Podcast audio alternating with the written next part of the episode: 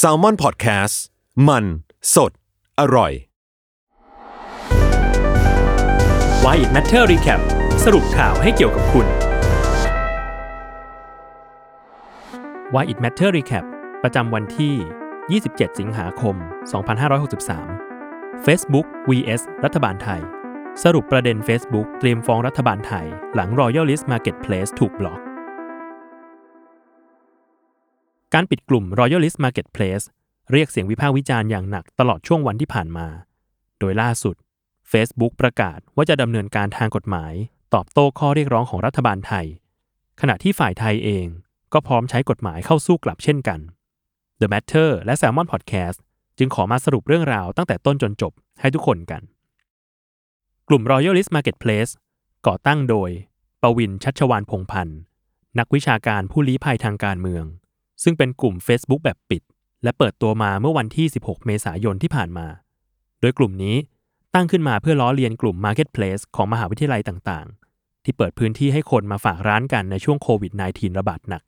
แต่กลุ่มดังกล่าวก็ได้กลายเป็นพื้นที่ที่มีการพูดคุย แลกเปลี่ยนเรื่องสถาบันพระมหากษัตริย์อย่างตรงไปตรงมา โดยเมื่อวันที่ 19 สิงหาคมที่ผ่านมา กลุ่มนี้ก็มีบัญชีผู้ใช้งานมากกว่า 1 ล้านกว่าบัญชีแล้ว ขณะเดียวกัน เมื่อวันที่ 29 กรกฎาคม กระทรวงดิจิทัลเพื่อเศรษฐกิจและสังคม ก็ได้เปิดตัวเพจ อาสาจับตาออนไลน์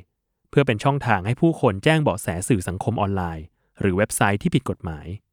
พุทธิพงศ์ปุณกัน รัฐมนตรีว่าการกระทรวงดิจิทัลเพื่อเศรษฐกิจและสังคม ก็ทวีตข้อความเมื่อวันที่ 4 สิงหาคมว่า กระทรวงจะรวบรวมตรวจสอบหลักฐานให้เสร็จสิ้นภายใน 48 ชั่วโมง และจะส่งให้ศาลอนุมัติคำสั่ง เพื่อทางตำรวจปราบปรามการกระทำความผิด เกี่ยวกับอาชญากรรมทางเทคโนโลยี หรือปอท และตำรวจที่เกี่ยวข้องตามจับผู้กระทำผิดได้โดยเร็ว จากนั้นเมื่อวันที่ 10 สิงหาคมที่ผ่านมา พุทธิพงศ์ก็ประกาศว่า หลังจากเปิดตัวเพจอาสาจับตาออนไลน์ได้หนึ่งสัปดาห์ ก็มีผู้แจ้งเบาะแสของเว็บ หรือสื่อออนไลน์ผิดกฎหมายเข้ามาจำนวน 1,050 รายการ และเข้าข่ายว่ากระทำความผิดตามกฎหมายจำนวน 317 รายการ โดยพุทธิพงศ์กล่าวว่า ตั้งแต่เข้ารับตำแหน่งรัฐมนตรีมา เขาได้พยายามหามาตรการต่างๆ เพื่อแก้ปัญหาการโพสต์เนื้อหาผิดกฎหมายบนโซเชียลมีเดียในประเทศไทย แม้จะใช้เวลานานพอควร เพราะเป็นเรื่องใหม่ แต่ก็ขอบคุณคนไทยทุกคนที่สนับสนุนและให้กำลังใจมาตลอด ซึ่งทางออกสำหรับเรื่องนี้ก็คือต้องบังคับใช้พระราชบัญญัติ ว่าด้วยการกระทำความผิดเกี่ยวกับคอมพิวเตอร์ พุทธศักราช 2560 มาตรา 27 อย่างจริงจัง นอกจากนี้ พุทธิพงศ์ยังกล่าวอีกว่า ได้ให้เวลากับแพลตฟอร์มต่างประเทศ 15 วัน ในการทำตามคำสั่งศาลลบข้อมูลต่างๆ ที่ไม่ถูกต้อง ซึ่งหากแพลตฟอร์มไม่ทำตามคำสั่ง จะดำเนินคดีกับแพลตฟอร์มต่างประเทศนั้นๆ ซึ่งบทลงโทษของการไม่ปฏิบัติตามพรบคอมพิวเตอร์ก็คือ ปรับเงินจำนวน 200,000 บาท และปรับเพิ่มวันละ 5,000 บาท จนกว่าจะทำการปิดเพจ พุทธิพงศ์กล่าวด้วยว่า ที่ผ่านมา Facebook อาจอ้างว่าไม่ได้รับหนังสือหรือหมายสารอย่างเป็นทางการ ถือว่าเราให้เวลามานาน แต่ครั้งนี้พุทธิพงศ์จะส่งหนังสือไปอีกครั้ง เพื่อให้ทราบว่ากระทรวงจะดำเนินการตามขั้นตอนทางกฎหมาย เพราะปล่อยเวลามา 3 เดือนก็ไม่ดำเนินการ และแล้ว เมื่อคืนวันที่ 24 สิงหาคม กลุ่ม Royalist Marketplace ก็ถูกจำกัดการเข้าถึงในประเทศไทย ตามคำขอทางกฎหมาย จากรัฐมนตรีว่าการกระทรวงดิจิทัลเพื่อเศรษฐกิจและสังคม ปวิน ผู้ก่อตั้งกลุ่มได้ให้สัมภาษณ์กับสื่อต่างประเทศว่า การที่ Facebook ตัดสินใจปิดกลุ่ม Royalist Marketplace ตามคำร้องของรัฐบาลไทย เท่ากับว่า Facebook เป็นส่วนหนึ่งที่ขัดขวางไม่ให้เกิดประชาธิปไตยในประเทศไทย รวมถึงสนับสนุนให้มีการเซ็นเซอร์ข้อมูลข่าวสาร ทั้งยังกล่าวว่า การตัดสินใจของ Facebook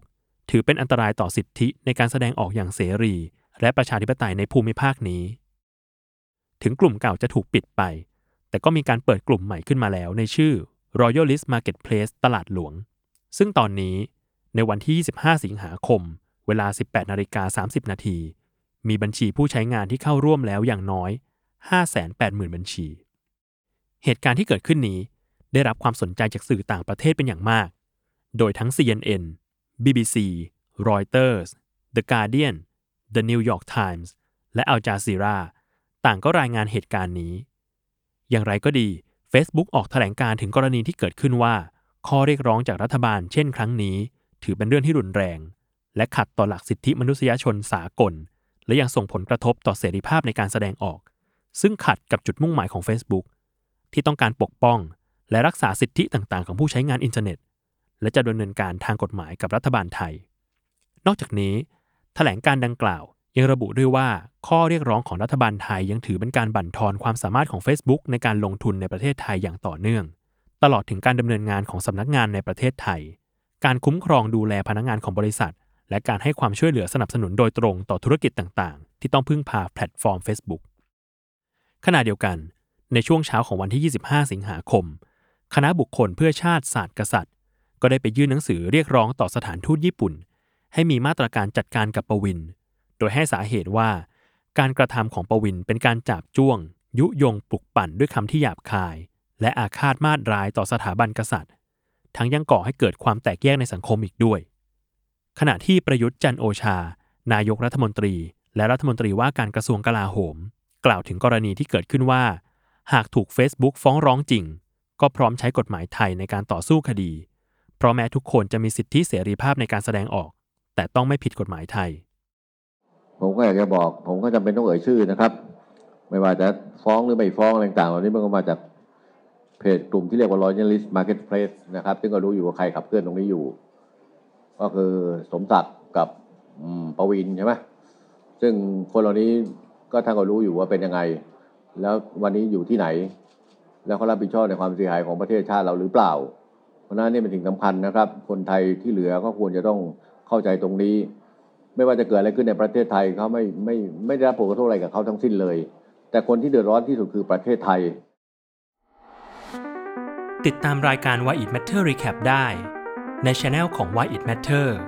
ทุกช่องทางของ Salmon Podcast ครับ